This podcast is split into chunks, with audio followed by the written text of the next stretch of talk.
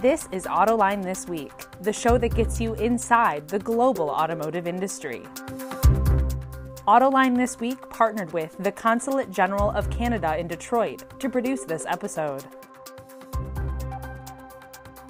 And now, here is your host, John McElroy. Thanks for joining us on Autoline this week. Today, we're going to be talking about the Chinese automotive industry because there's a lot of change going on there, both good and bad. And the reason we're going to be talking about that, because my special guest today is Michael Dunn with Zozo Go, who I happen to believe is the foremost authority on the Chinese automotive industry. And hello there, Mike. Hey, John. Great to be with you today. Great to have you on the show. And also joining us for today's show are Eric Lawrence from the Detroit Free Press and Jamie Butters from Automotive News. And welcome aboard, Eric and Jamie. Hi. Hey. Good to be here. Well, Mike, let's get into it. Boy, uh, U.S. China relations going from bad to worse. What do you think it's is going to happen here, and especially how is this going to impact the automotive industry? Going from bad to worse is right, John. It's like we're on the on the speed speedway. Uh, there's no end in sight to the deterioration relationship. I'm reminded of a of a Chinese expression. It's called sleeping in the same bed, dreaming different dreams. And this has really encapsulated the relationship between the United States and China for the last 40 years. The US wanted the market. Chinese, for their part, they wanted the technology. And as long as the market was growing and the partners were making money, those partners kept sleeping together in the same bed, dreaming their parallel dreams. But now that the market's slowed, and now that China's gotten more ambitious about getting its own technology and leading the world in technologies, things are unraveling, falling apart. That's where we are right now today. So, Mike, uh, how does the presidential election uh, play into this? Obviously, we know Trump and Xi kind of had a a good relationship at first, and then uh, we've had the mm. trade war. I mean, how are the how are the Chinese looking at the U.S. presidential election, and what might that mean for the auto industry? The Chinese are somewhat hopeful that the presidential election will spell a new era, a, return to the good old days. But I wouldn't bank on it. If you talk to people in Washington D.C. today, both sides of the aisle, they agree on one thing, and that is that China is a challenge. China is a competitor. China is a rival and so we should not anticipate any major change eh, for the better in US China relations after the election, no matter who wins. Hmm. Do you think that the issues with uh, TikTok um, and I believe it was WeChat announced mm in the last day or so, how, how, how much of an impact would that have uh, translating into like auto uh, related issues? Well, it, it is a tech industry. And as background, China said in 2014, they laid out this blueprint for global supremacy in next generation technologies from 5G to electrics to autonomous. They want to own the world in all aspects of technology. WeChat and TikTok look seemingly harmless on the surface, but keep in mind everything that's recorded on TikTok and WeChat goes back to China and is viewed, can be viewed by the Communist Party. So this is sort of the tip of the iceberg. It goes deep and wide. And there's no question that the Detroit Three will also come under increasing pressure as China says, "Oh, U.S. is taking us on. Are they really our friends?" We've already seen that come out in the numbers. In what way did you see it come out in the numbers? Yeah, John, if you look at the numbers, 2017 was a peak for the Detroit Three in China. They, that year, they sold over 5 million cars. Today, the volumes will be down to about half of that. Ford and FCA are losing money. GM used to count on China as a profit machine. Sales are, uh, sorry, profits are half what they used to be.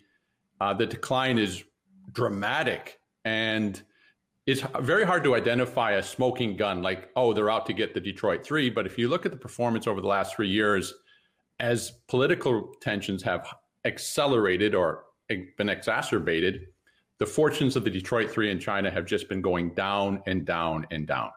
But don't you think a lot of that problem is with the Detroit Three themselves? I mean, mm. they sort of took China for granted. Growth was so fantastic. They didn't keep refreshing their model lines as they should. In some cases, they misread what the market wants. GM putting three cylinder engines in some of its compact cars that clearly Chinese consumers are not that interested in. Seems to me it, as much blame could be laid at the feet of GM Ford and FCA as at the hands of the Chinese consumer. They, you're right. They were spoiled by years of phenomenal growth and profits, and they did get distracted. They took their eyes off the ball. Um, that's a good point. That's a fair point. And a bigger point is if you look around Asia, when markets get competitive, whether it's Japan or Southeast Asia or India, the American brands seem to not be able to hold their own against the Japanese and the Germans.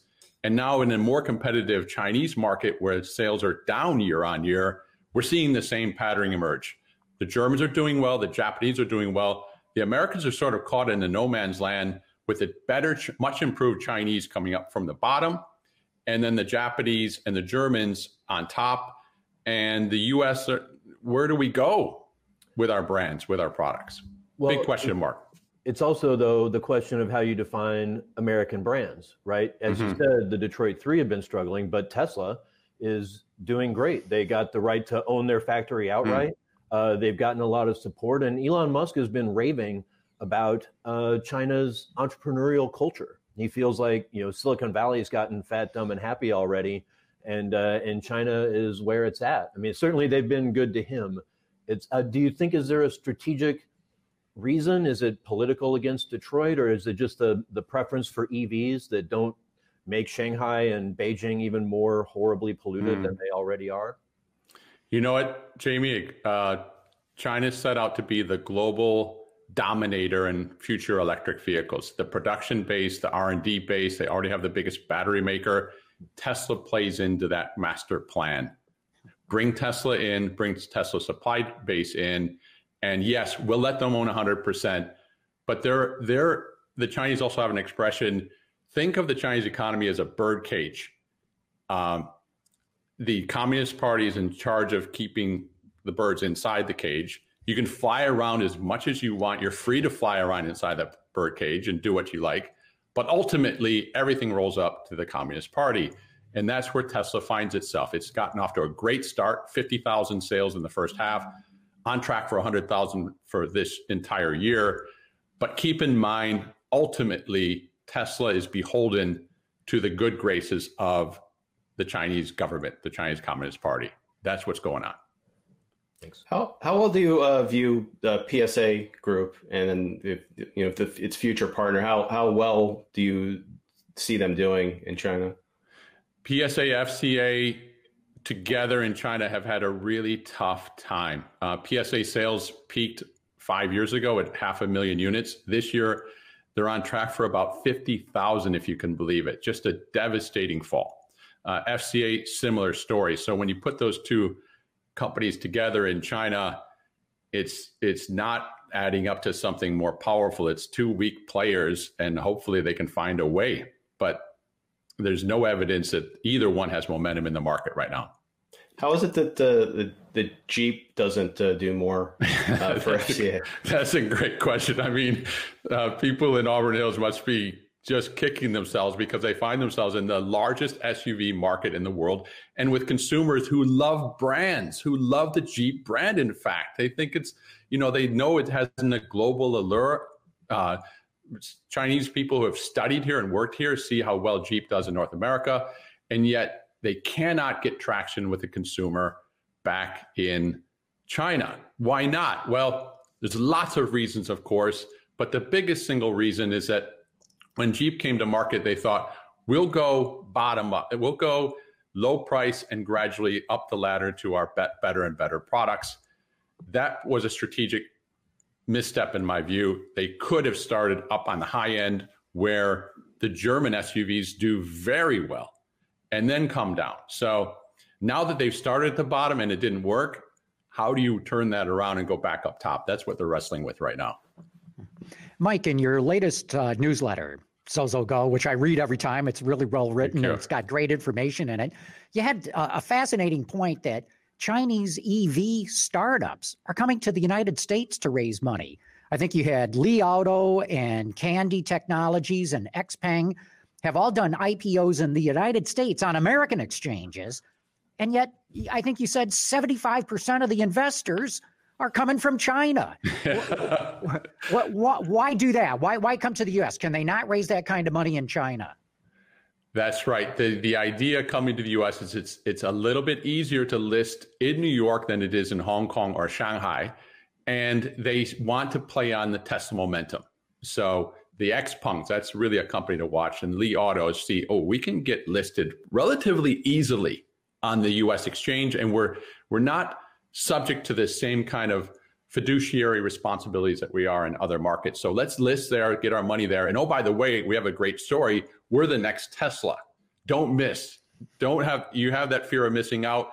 Don't miss out. We're the next Tesla. Put your bets down now. And so far, it's worked. Li Auto raised over a billion dollars. This is a company that's barely five years old, has sold less than 10,000 cumulative total units in its history, and yet it just it just raked in a billion dollars on the on the New York Stock Exchange.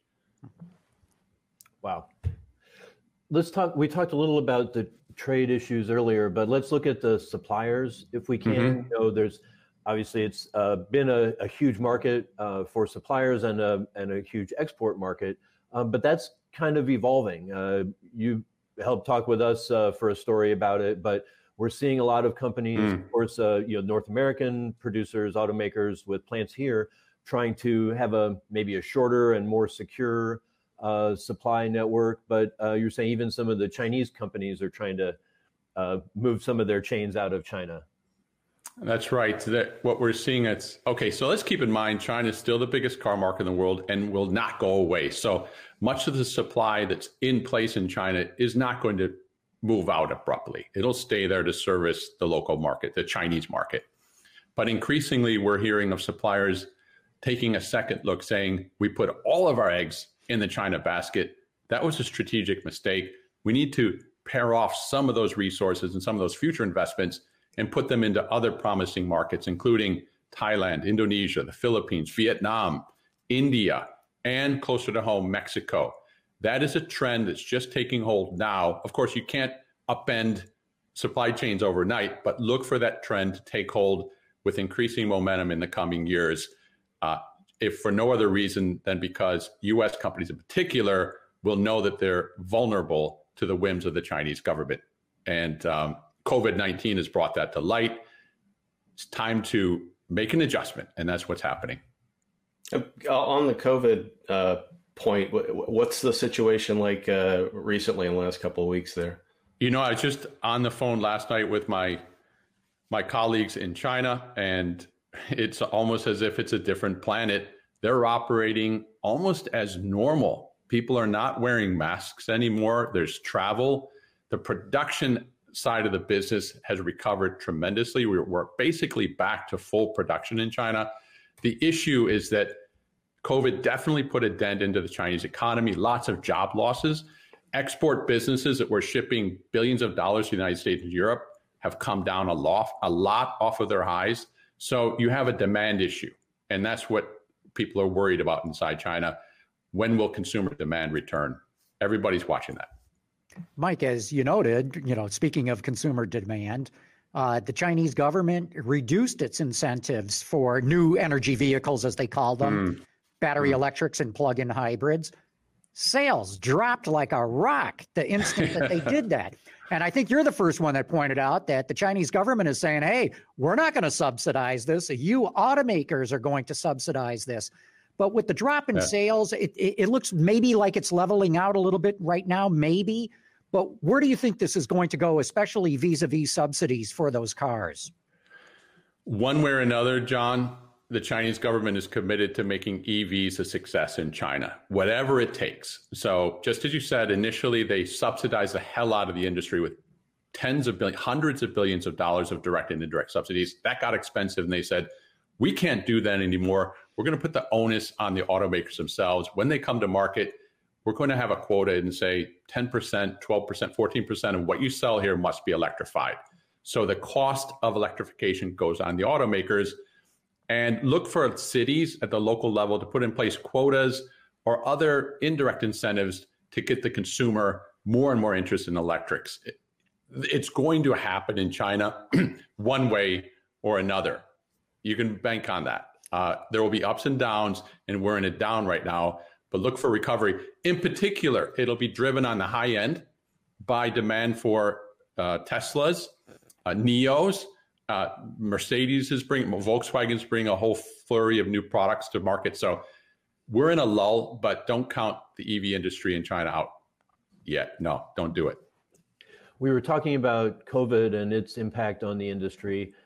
And we also talked a little about TikTok. Of course, you know, when China was shut down, we heard a lot mm-hmm. about uh, dealers using TikTok and other social media videos, but mm-hmm. mostly TikTok, to uh, you know reach consumers, do virtual test drives, a lot of these kinds of things. And of mm-hmm. course, it's like what do they call it? A mega app because you can do transactions and all that. You can make payments.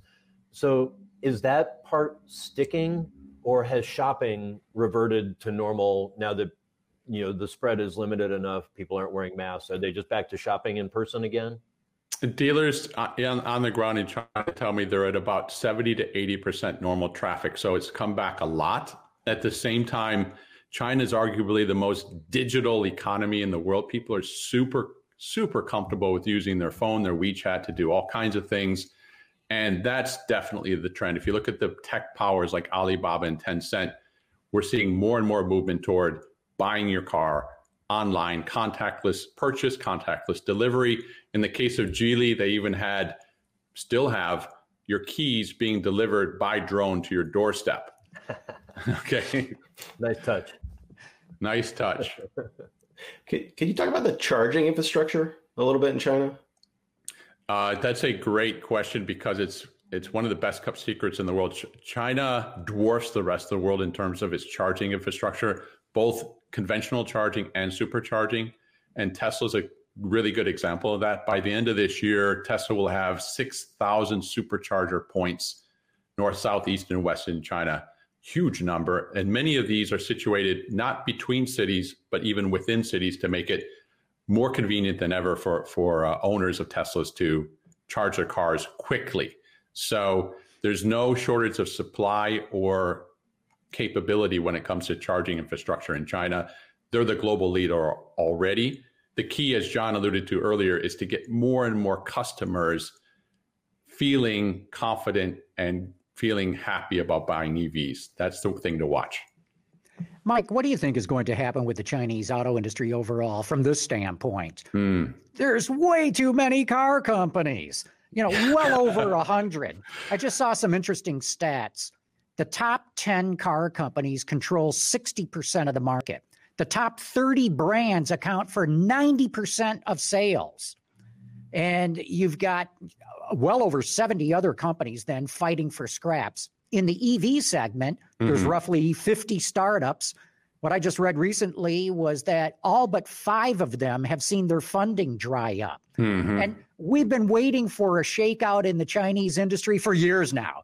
It we hasn't have. happened. Hmm. Is it going to happen at all, or are states and municipalities just going to keep feeding these things forever? They'll keep feeding them, John, for as long as they possibly can because it means jobs and potential for tax revenues, potential for more investment coming in. It's just the way China works. And if you saw consolidation overnight tomorrow, you'd say, well, this isn't China anymore. China's morphed into something else.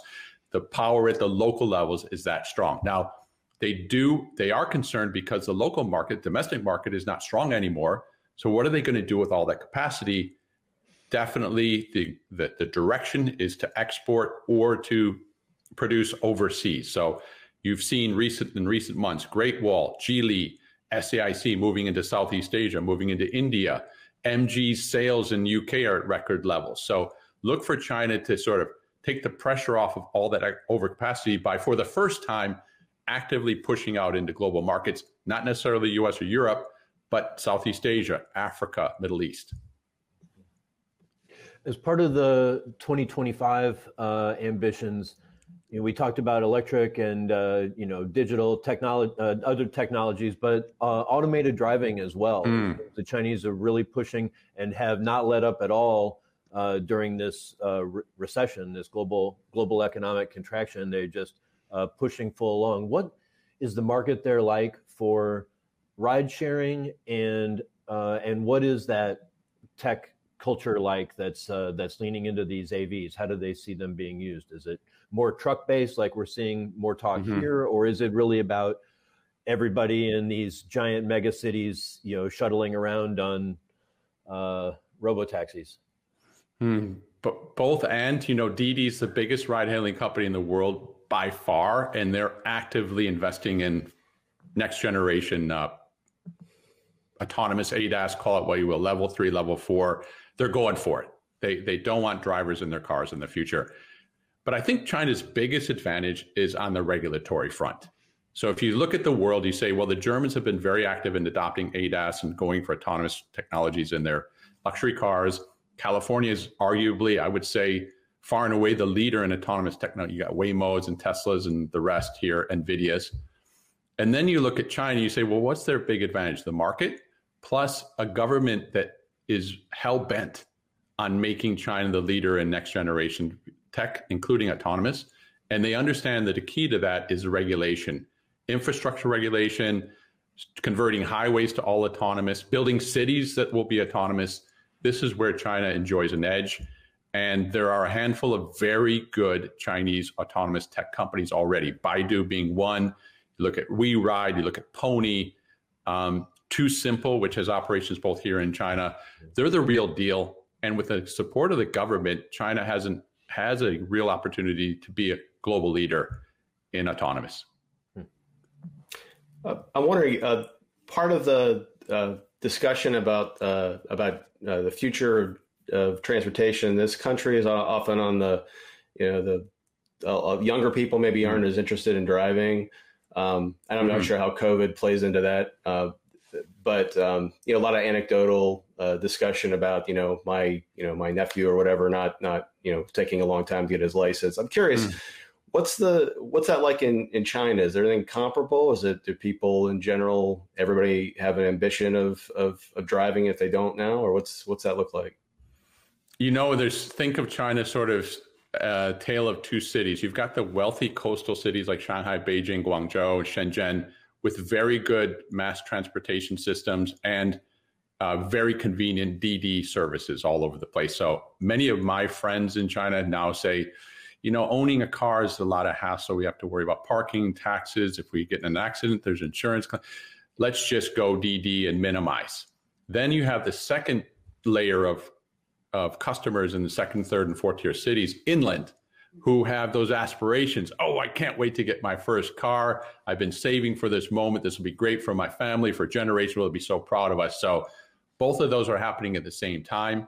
And as a result, we see China's market sort of eh, not doing as gangbusters as it used to. Uh, so, coastal cities going to alternatives, and inland cities, yeah, still hungry for cars, but their incomes aren't growing as as as quickly as they used to.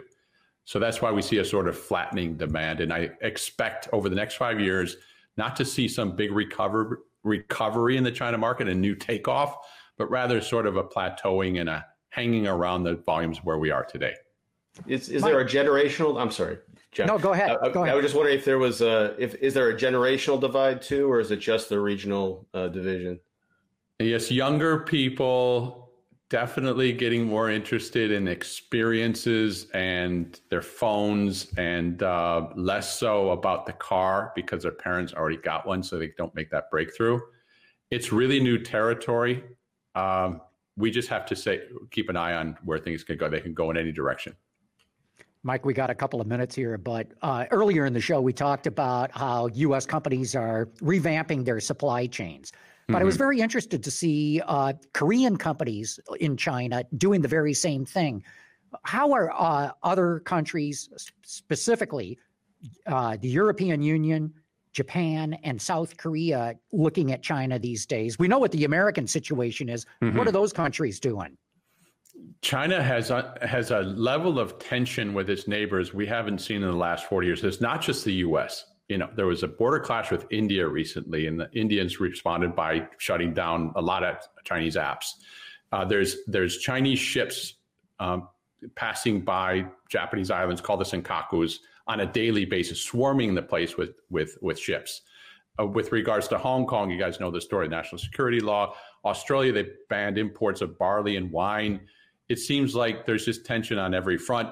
And in Japan's case, they even have put in place billions of dollars of incentives to have Japanese companies reshore, leave China and come back to Japan. Korea, same story.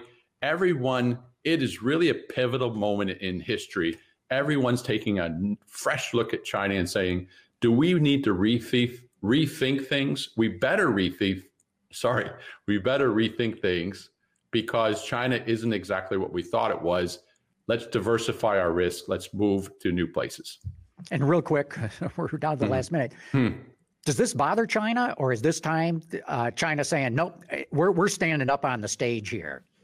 It seems like, John, it seems like China is saying this is our moment in history to step our game up. We have been working toward this goal of being respected as a global power for so long, and we have an economic might, we have a military might we have never had before let's flex our muscles and see how the world responds. Well, it's going to be fascinating to watch how the world responds and how China responds to that as well. But Michael Dunn from Zozogo, thanks so much for coming on and talking all about China and the automotive industry there. Always enjoy joining you, John. Thanks very much for having me. And Eric, great to have you on. And Jamie, same. Thank you for being on the show today. Absolutely. Thanks a lot, John. Autoline This Week partnered with the Consulate General of Canada in Detroit to produce this episode.